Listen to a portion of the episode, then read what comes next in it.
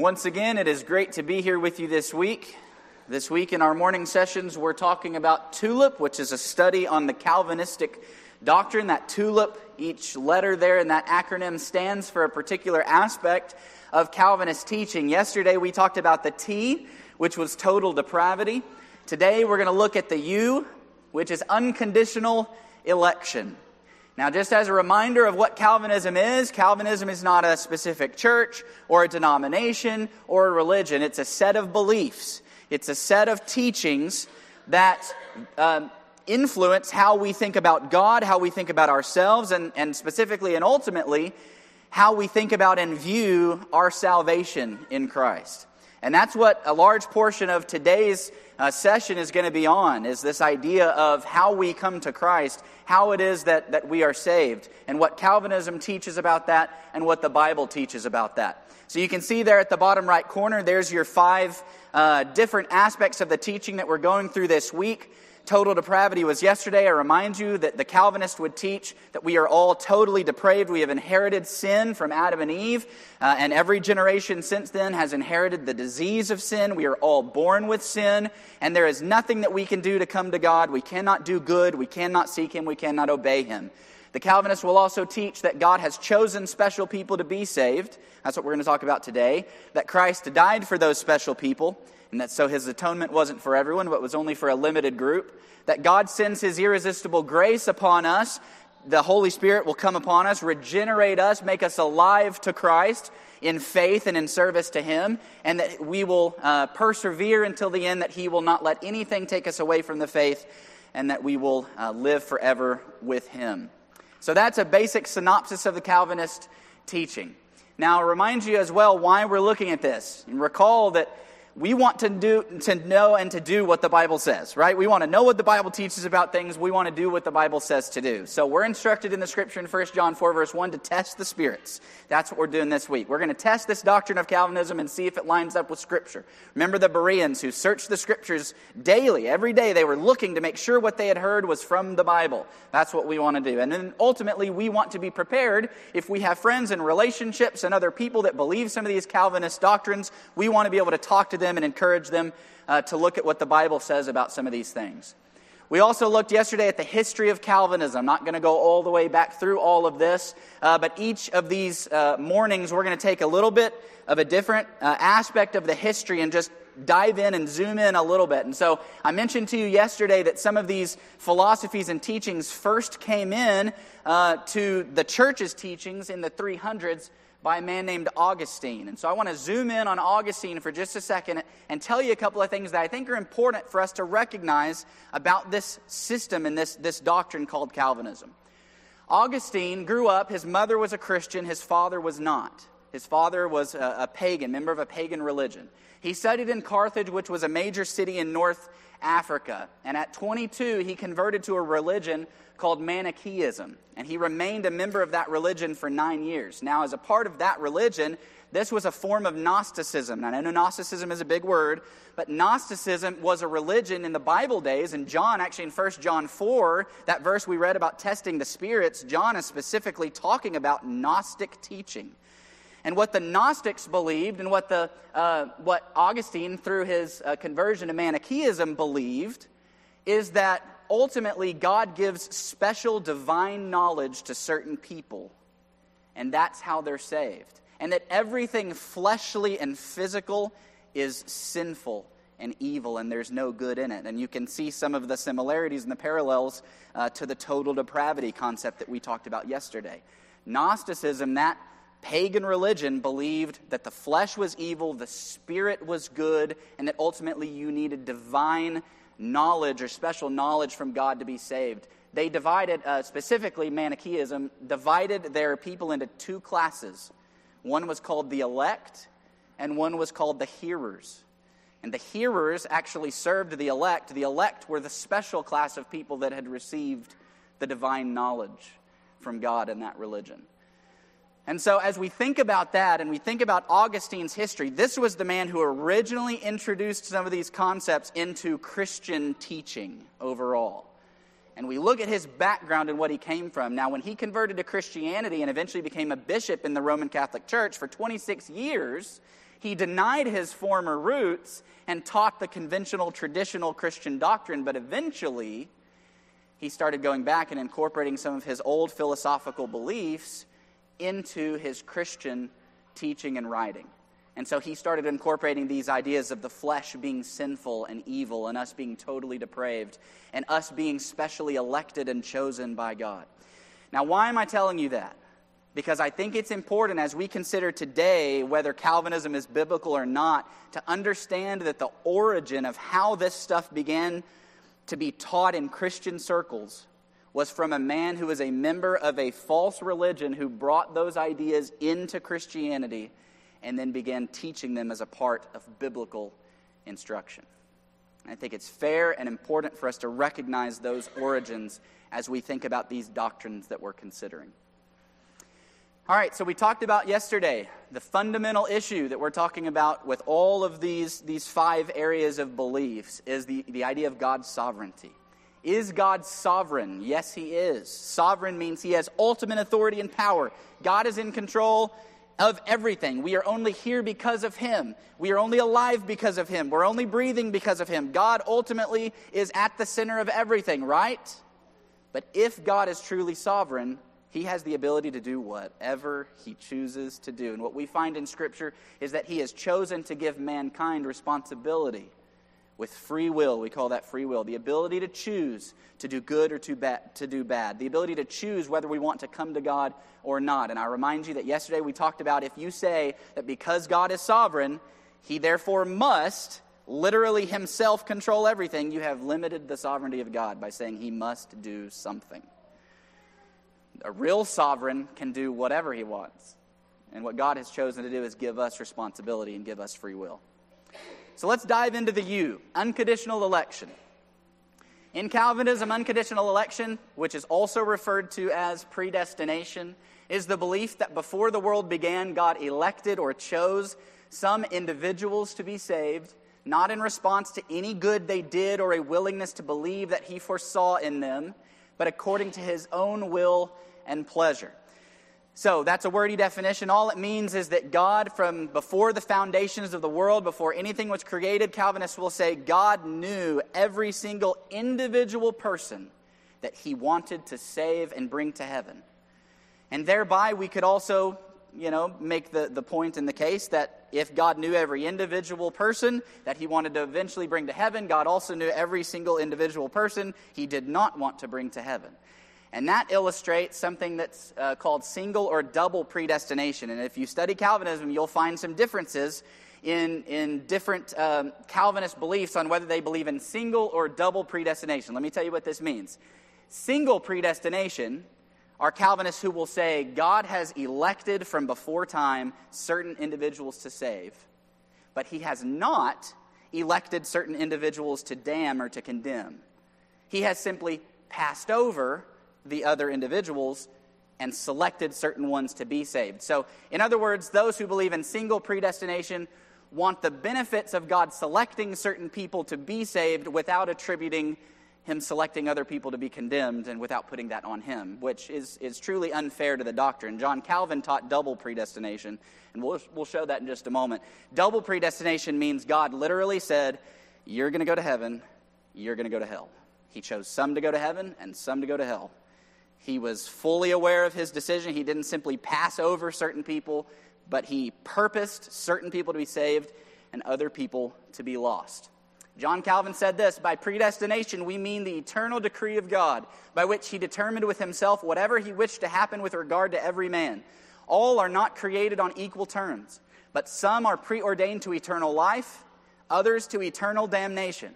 And accordingly, as each has been created for one or other of these ends, we say that he has been predestined to life or to death. So, John Calvin taught the double predestination concept, which is really the only one that makes sense when you begin to actually believe this doctrine. If God is sovereignly controlling everything that ever happens, we are totally depraved so that none of us can come to God anyway, then God has, through his sovereign control, decided that certain individuals will go to heaven and be saved, and certain individuals will not be saved and they will go to hell. And John Calvin taught that he purposed them, he preordained them, he created people for these ends. That God has created you for a particular purpose that He had in mind from before the end of the world, which was to either send you to heaven or send you to hell. And there's nothing that you can do to change His, his election or His choice. That's the unconditional part of unconditional election. There are no conditions. There's not enough faith that you can have. There's not enough belief you can have. There's not enough obedience you can have. There's nothing that you can do. There's no condition on it. It's all God. It's all His purpose and will, choosing certain people to go to heaven and certain people to go to hell.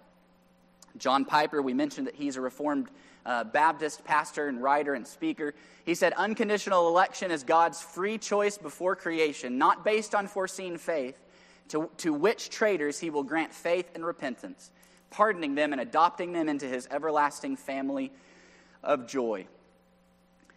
Uh, this foreseen faith, one of the, the alternatives to Calvinism historically, uh, has been this idea that, well, God didn't choose before the foundation of the world simply based on his own, his own pleasure who was going to go to heaven and who was going to go to hell, but rather he looked into the future. He saw which people would respond in faith, and those are the people that he chose. So he foresaw their faith and good works, therefore he chose them.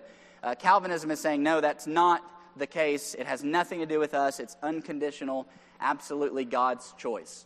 So let's run through the three primary arguments of unconditional election. God has elected certain individuals to be saved. And I want us to pay attention to two words there elected, the elect, okay, and we're going to look at that biblically, and individuals.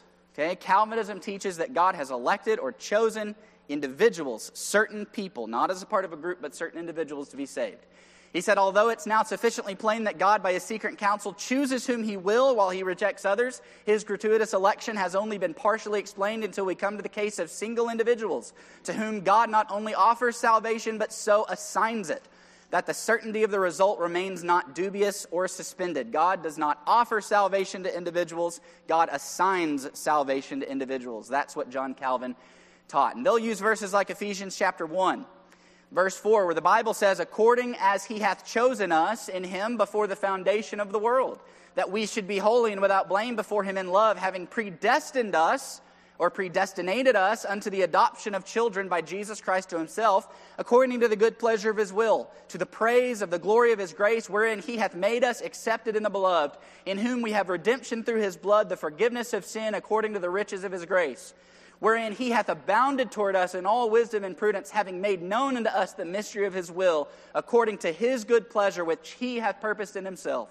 that in the dispensation of the fullness of times he might gather together in one all things in Christ, both which are in heaven and which are on earth, even in him, in whom also we have obtained an inheritance, being predestinated according to the purpose of him who worketh all things after the counsel of his own will.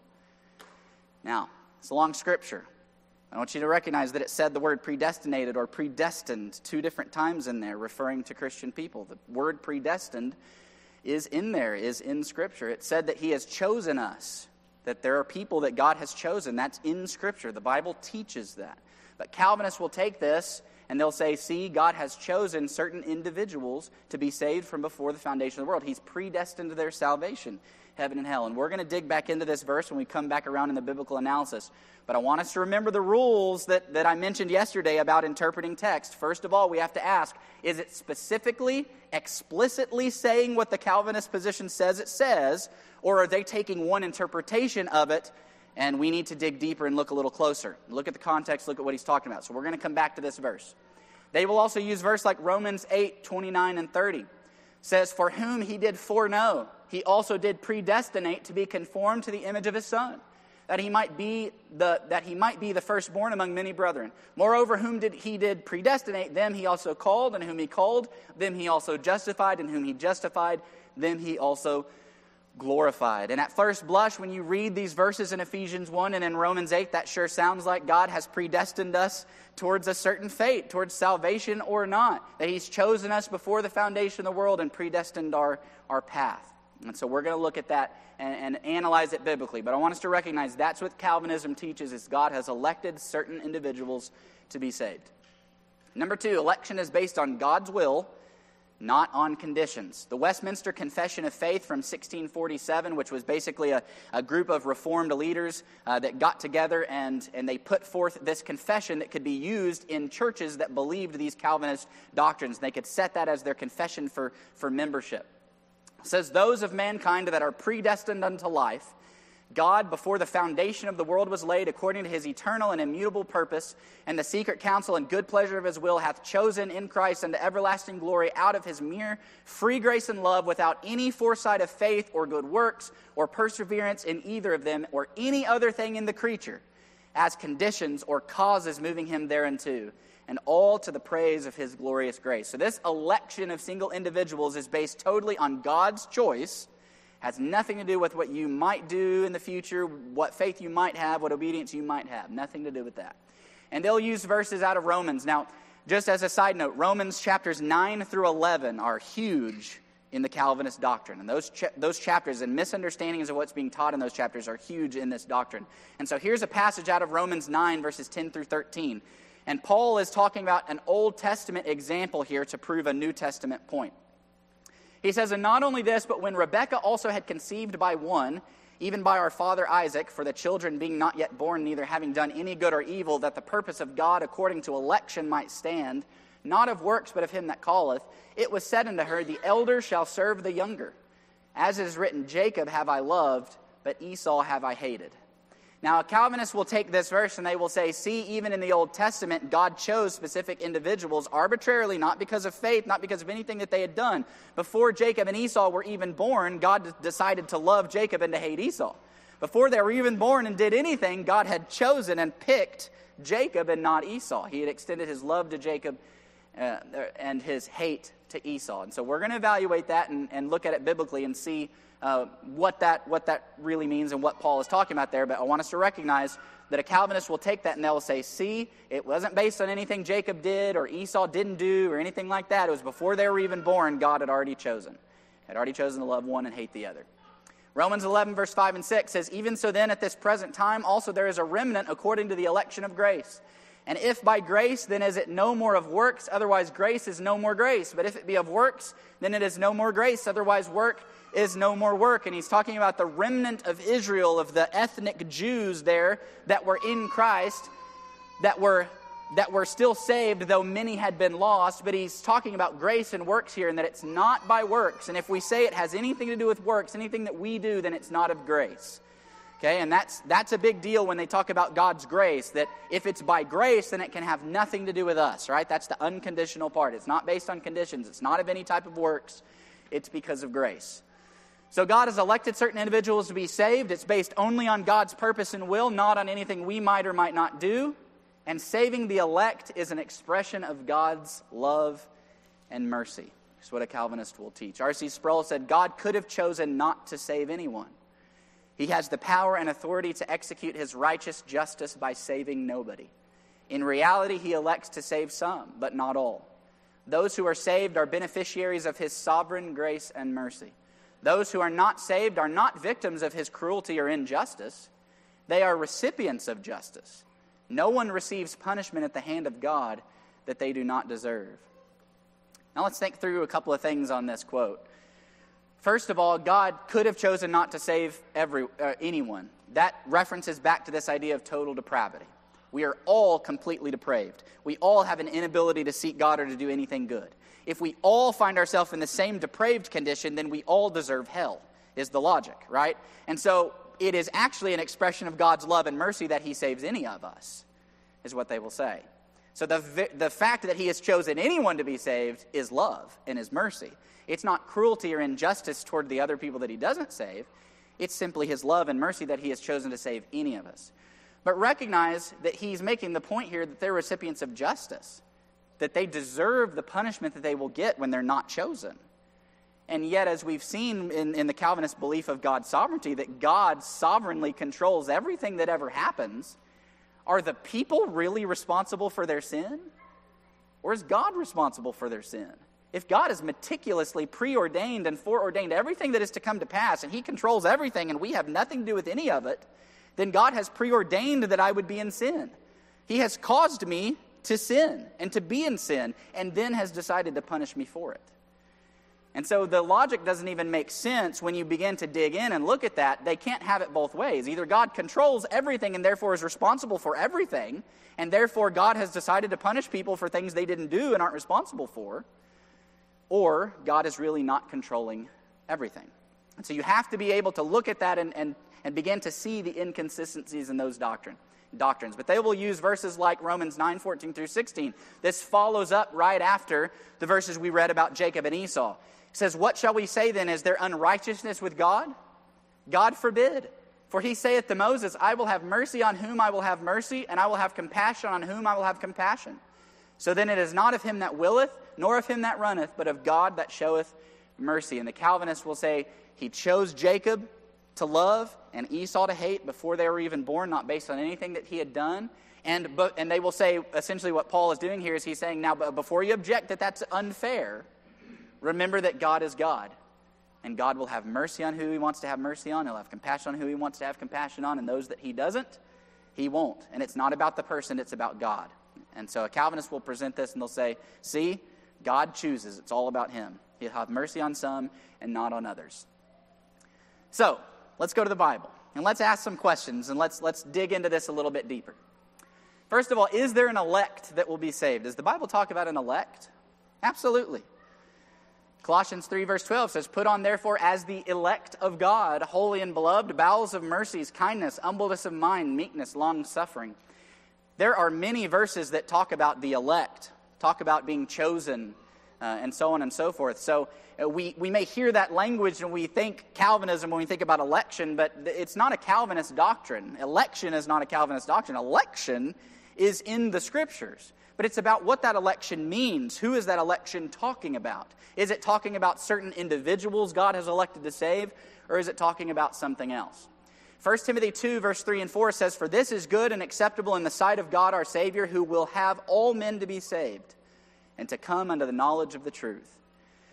Now, how do we reconcile these ideas?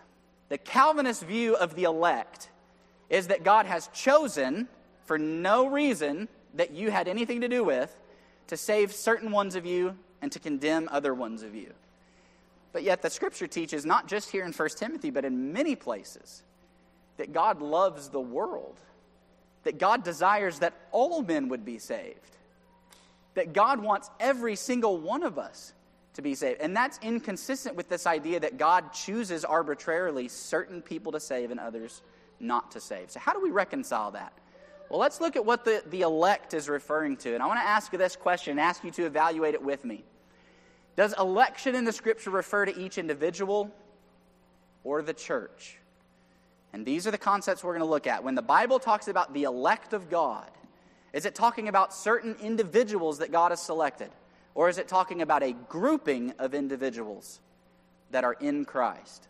Romans chapter 9, verses 11 and 12. We read this just a moment ago. And this is the verse talking about uh, Jacob and Esau, that God chose Jacob and not Esau, that he loved Jacob and hated Esau. First of all, I'll remind you that the word hate in the King James many times means love less, does not actually mean hate, it means love less. So we'll put that side note in there. It's not saying that, that God literally hated Esau, but that he had chosen Jacob. But I'm going to ask you this was God talking about Jacob and Esau there?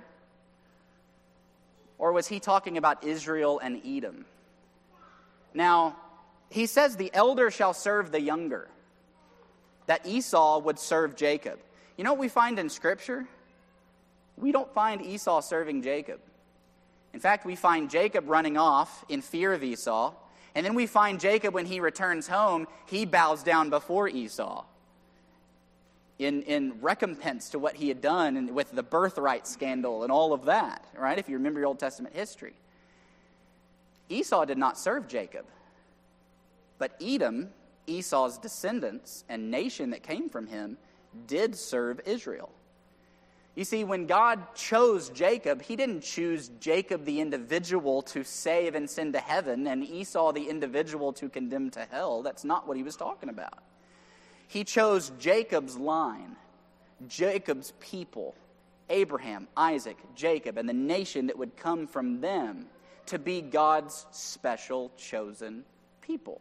It was about the group, it was about the people, it was about the corporate election, not about Jacob the individual. In Genesis 25, we can see that very clearly. And the Lord said unto her, Two nations are in thy womb and two manner of people shall be separated from thy bowels, and the one people shall be stronger than the other people, and the elder shall serve the younger. All we have to do is go back to Genesis 25 to see very clearly that when God chose Jacob, it was not as an individual to send to heaven. He was choosing Jacob to be the bloodline, he was choosing the nation that would come from Jacob to be his chosen people. In Deuteronomy chapter 7 and verse 6, that's exactly what the Bible says the Israelites were. For thou art a holy people unto the Lord thy God. The Lord thy God hath chosen thee to be a special people unto himself, above all people that are upon the face of the earth. Did God elect the Israelites? Absolutely. He elected them, He chose them. He chose the Israelites to be His special people in the world. That group of people. Now, you can look at that, and obviously there's, there's some, some differences between the Israelites uh, back in the Old Testament and, and us today. But we even see stories of, of Israelites who were killed or condemned or punished for things that they did wrong. We see other people like uh, Ruth and Rahab and people who were not Israelites who served God and had faith and were, were grafted in. But God chose the people, the group of people in the Old Testament. You know, that's the same thing today. That's my position, that's my view, and that's what I'm presenting to you today. Is my belief in the election of God is that he's not talking about specific individuals, he's talking about a group of people. A group of people that God has chosen to save. Now, who is a part of that group of people is the next question that we're going to talk about in a moment. But notice 1 Peter chapter 2 verse 9, where the Bible says, "Ye are a chosen generation, a royal priesthood, a holy nation, a peculiar people." That you should show forth the praises of him who hath called you out of darkness into his marvelous light. Just as God chose a special people in the Old Testament through which to show himself to mankind and his will, he has chosen a special group of people in our day in the New Testament that ultimately he will bring with him to heaven into eternal life. And the church is that people. The church is that peculiar people, that, that holy nation, that chosen generation. That's who Peter's talking to there. It's the church. And if you're a part of the church, you're a part of God's chosen elect group. Ephesians chapter 1 verse 4. Let's go back to this passage. Now, I told you Calvinists will use this passage because it has the word predestinate in there, right? And so it's real easy for them to point to this passage and say, see, predestination. It's right there in the verse. But I want you to consider with me as we think about this idea of the church being the elect of the church being the group of people that God has chosen. Whoever is a part of Christ's church, whoever is in Jesus Christ, is the elect, is the chosen, is the people that will receive eternal life. Let's read back through Ephesians chapter 1, verse 4 through 11, and let's see if that makes sense with what that verse is saying. Because remember, we've also got to blend verses together. So it's not about saying, okay, a Calvinist will use this verse, it seems to indicate predestination, and then we can pull all of these verses and say, well, it indicates that we have choice. But it's about blending it together and seeing what makes sense. Ephesians chapter 1, verse 4 says, According as he hath chosen us in him. In who? Who has he chosen us in? Jesus Christ. Jesus Christ is the him there. Jesus Christ is the one who we have to be in in order to be part of the chosen. He has chosen us in him before the foundation of the world that we should be holy and without blame before him in love, having predestinated or predestined us unto the adoption of children. So we have been predestined as children of God by what or by who? By Jesus Christ.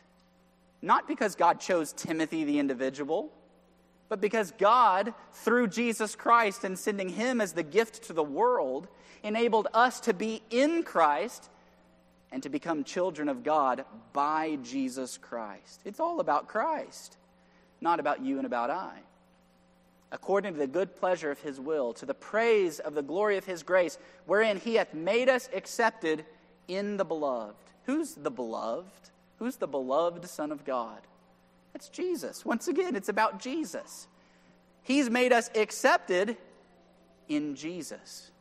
As long as we are in Jesus, we are accepted. As long as we are in Jesus, we are the chosen. As long as we are in Jesus, we're predestined to be the children of God. Let's keep reading. In whom, in Jesus, we have redemption through his blood the forgiveness of sins, according to the riches of his grace, If we are in Jesus, we have redemption. If we are in Jesus, we have forgiveness. If we are in Jesus, we have received the riches of God's grace. If we are in Jesus wherein he hath abounded toward us in all wisdom and prudence, having made known unto us the mystery of his will. What was his will? What's the mystery of his will? Was it that he chooses certain individuals to be saved? Or was it that he sent his son Jesus to die on the cross that all who believe and obey him could be saved? That's the mystery of his will. And he's revealed that to us according to his good pleasure, which he has purposed in himself. That in the dispensation of the fullness of times, he might gather together in one thing, in one, all things where? Where is he gathering all things that he has chosen together? In Christ. He's gathering all things together, both are in heaven and are in earth, even in him, in Christ in whom, in Christ, also we have obtained an inheritance, being predestinated or predestined according to the purpose of him who worketh all things after the counsel of his own will.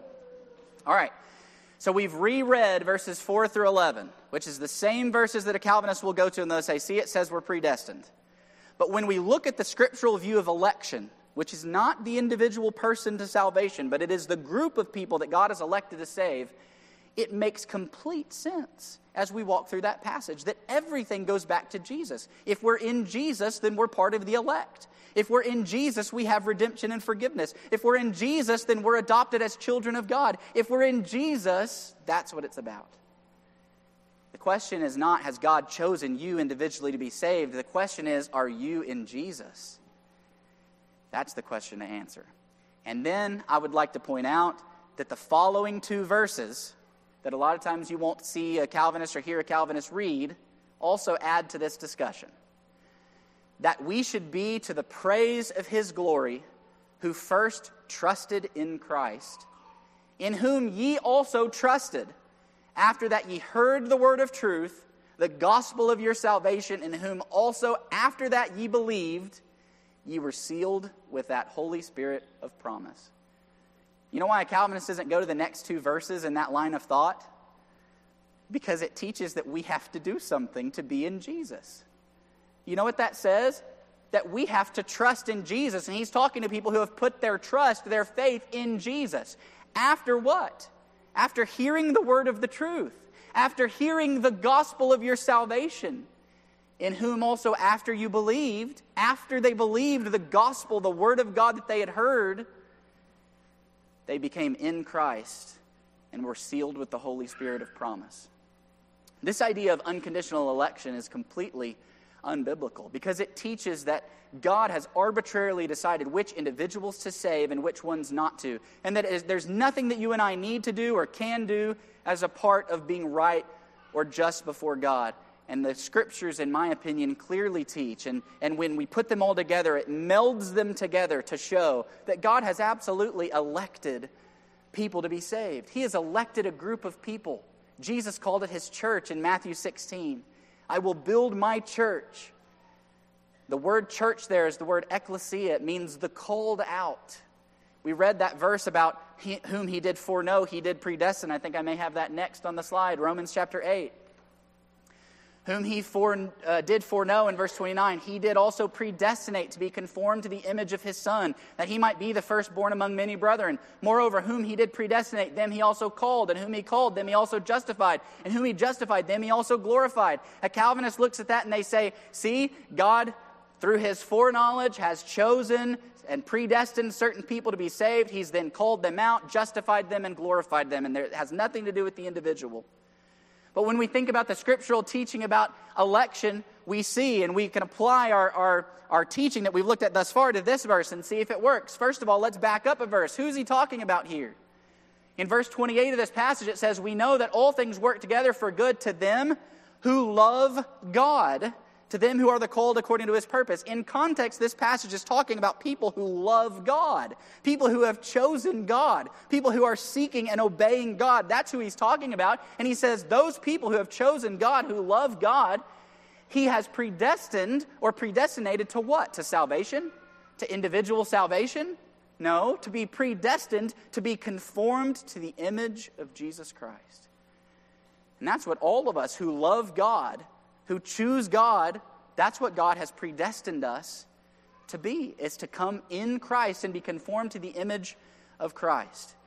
I mentioned that word church there in Matthew 16 and many other places where it's used is the word ecclesia, and it means the called out.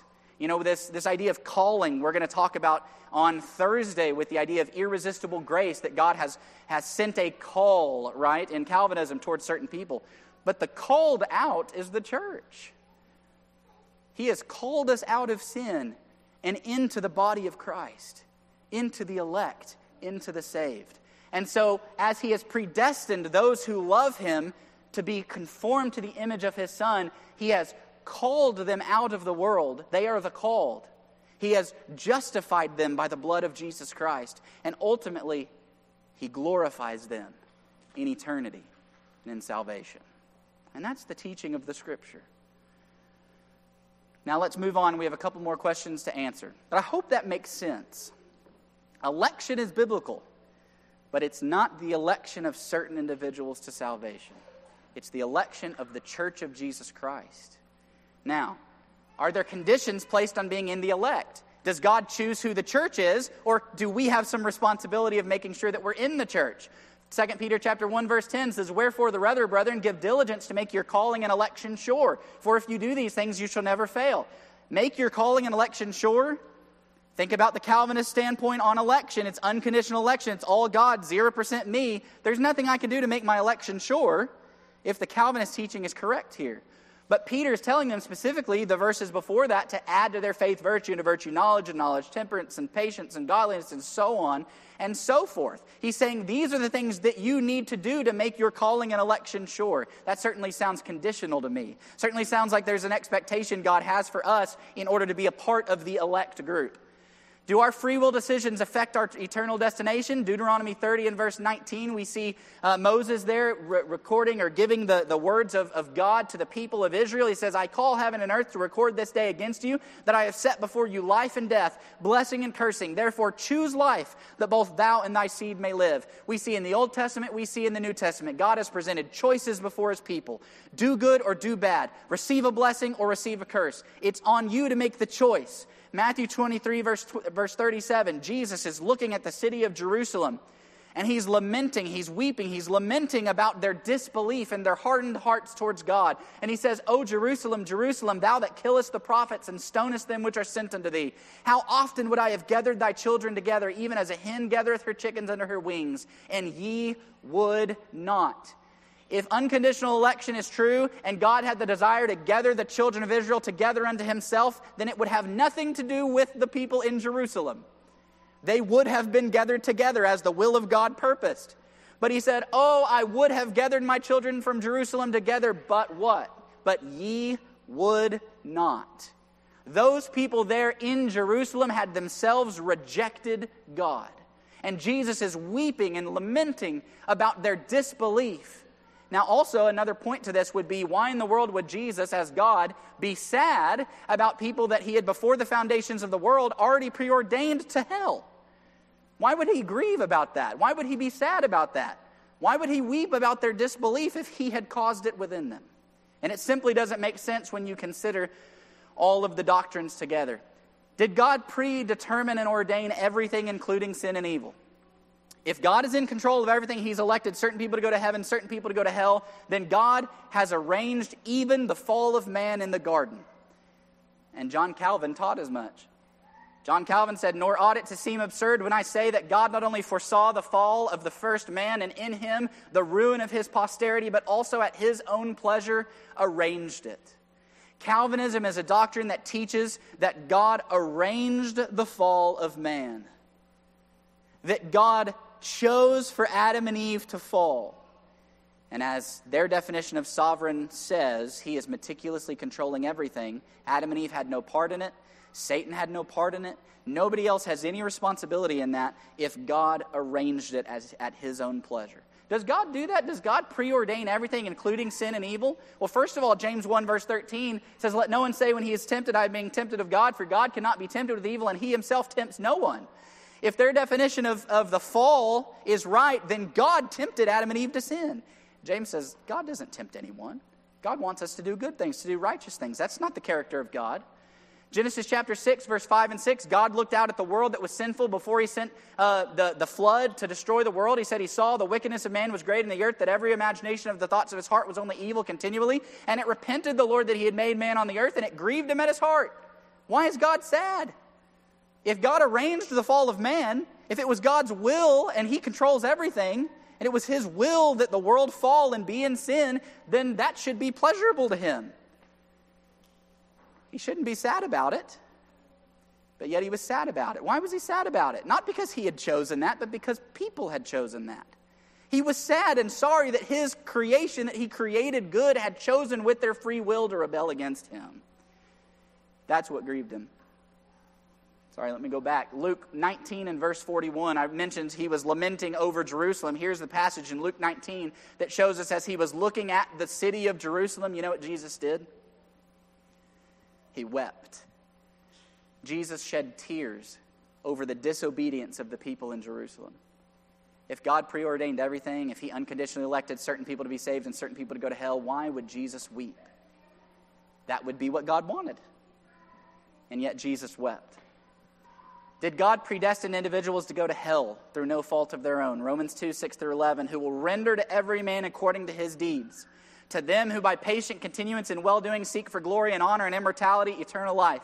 But unto them that are contentious and do not obey the truth, but obey unrighteousness, indignation, and wrath. See, he's setting forth a choice good versus bad. Your choices matter. He's going to render to every man according to his deeds. Tribulation and anguish upon every soul of man that doeth evil, of the Jew first and also of the Gentile. But glory, honor, and peace to every man that worketh good, to the Jew first and also the Gentile. Look who the responsibility he places on.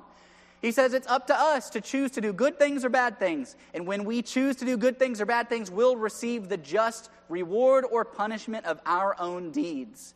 And he ends that passage there with, For there is no respect of persons with God.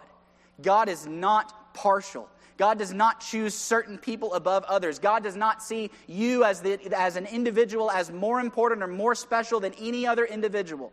And in fact, what we'll see and what I believe we see a lot of times with this Calvinist theology and doctrine is that it does, despite them saying it's all God and nothing to do with us, it elevates us.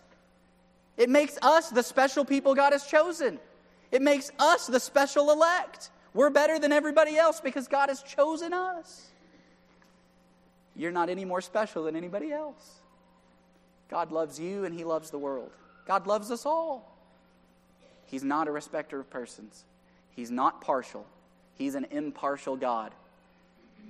And finally, what is the purpose of good works and evangelism? If God has unconditionally elected certain people to be saved and there's nothing they can do about it, there's nothing anyone else can do about it, and He's unconditionally elected certain other people to go to hell and there's nothing they can do about it, what's the point? Of evangelism? What's the point of good works? You know, the Bible says, Romans 1, verse 16, For I am not ashamed of the gospel of Christ, for it is the power of God unto salvation to every one that believeth, the Jew first and also to the Greek. There's a reason we preach the gospel. There's a reason we evangelize, reason we tell people about Jesus. It's because there's a foundational principle in place that says everyone has the opportunity to come to him. Everyone has the opportunity to be in Christ. And if you're in Christ, you, you are adopted as sons of God. You are predestined to be conformed to the image of God. If you are in Christ, everyone has that opportunity. But if not everyone has that opportunity, number one, there's nothing that our preaching is going to do to change anyone's destiny because God's already chosen it. And second, we're preaching a message of Jesus to people who, for all we know, are the people God has condemned to hell. How fair or good is that? That we would even offer them something that they cannot have. Matthew 5:16 says, "Let your light so shine before men that they may see your good works and do what? Glorify your Father. Our good works mean nothing if God's already chosen everything. But yet, the Bible teaches that our good works can help to show Jesus and God to other people. I said finally. Now I'm going to say finally again. Are there some biblical examples that contradict unconditional election? This is the last one that I want to look at. There's many, there's a lot. I'm going to share two of them with you. Acts chapter 16. You remember the story of the Philippian jailer, right? Uh, God sends an earthquake. Paul and Silas, they're bound in prison. Now all the prisoners are unbound. The jailer thinks that they're going to escape, and so he's about to do himself harm. Paul says, Don't do that. He brought them out and said, Sirs, what must I do to be saved? Now, what's the Calvinist answer to that? What should be the Calvinist answer to that? Well, if God has chosen you, you'll be saved. There's nothing you can do. It's not about you. There's nothing you can do, but that's not what Paul said. They said, Believe on the Lord Jesus Christ, and thou shalt be saved. Then they preached the word of the Lord unto him, and he and his whole household were baptized that day. Interesting that there were things that he needed to do in order to be a part of the elect, which would then be glorified, justified, and glorified ultimately in eternity. In Acts chapter 2, verse 38, we remember the story here as Peter's preaching to these thousands of Jews and they respond in verse 37. They're convicted in the heart. They said, What must we do? And Peter said unto them, Repent and be baptized, every one of you, in the name of Jesus Christ, for the remission of sins, and you shall receive the gift of the Holy Ghost. Peter's very clear. He didn't say, Some of you God has chosen to salvation, and some of you he has chosen to condemnation. He said, Any one of you that decide to repent and to be baptized can have the forgiveness of sins. You know what happened later on? Verse 41 says, Then they that gladly received his word were baptized, and the same day there were added unto them 3,000 souls. What were they added to? What does verse 47 say? Praising God and having favor with all the people, the Lord added to what? The church daily, such as should be saved. Because saved people are a part of the church. The church is what it's about. The called out, those who have been called out of the world, those who have chosen to be in Christ. If we are in Christ, then we are the elect. If we're in Him, then we are saved. We do have redemption. We do have forgiveness. And we are ultimately on the path of heaven because we have chosen to come to Christ. We have chosen to believe in Jesus. We have chosen to stop living lives of unrighteousness and sin. We have chosen to be baptized and have our sins washed away and be forgiven of those sins and receive the Holy Spirit and now be a part of the body of Christ, of which He is the head. We are the body. We are His church. We are His people. We are His chosen, elect group. And the greatest thing about that is that you can be too, and they can be too, and they can be too, and everybody else in this world can be too.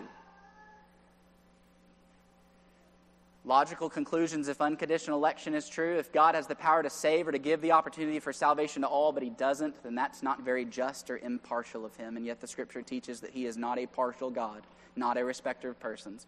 If God has unconditionally chosen some individuals to be saved, then He has also unconditionally chosen some individuals to be condemned, no matter what they may try to do. If God has predestined some to be saved and some to be lost, then He has chosen to punish sinners for a sinful nature they are not responsible for, that God ultimately caused. If every person's salvation has been predetermined by God without any regard to action they take, then evangelism, good works, and other acts of ministry are pointless. And if God controls and preordains everything that happens, then for His own glory and pleasure, God has created many people in this world for the sole purpose of condemning them to everlasting hell. And those are the conclusions that you must draw if you believe this doctrine of unconditional election. I believe the message the Scripture teaches. We all have an opportunity to be saved. We all need to come to Jesus. We all can come to Jesus. We'll come to Jesus and we'll be a part of His church, we'll be a part of the elect in Scripture. I leave the thoughts with you this morning. If you're here and you're not a member of that body of Christ, if you've not obeyed the gospel, you have an opportunity right now to do what, what those folks we looked at were instructed to do to believe in Jesus, to repent of your sins, to be baptized and be forgiven of those things. If you're here and you're a member of the church, maybe you've been struggling, maybe you've not been living right, we certainly can pray for you and help you uh, in any way that you need as well. Won't you come to the front as we stand and sing our invitation song?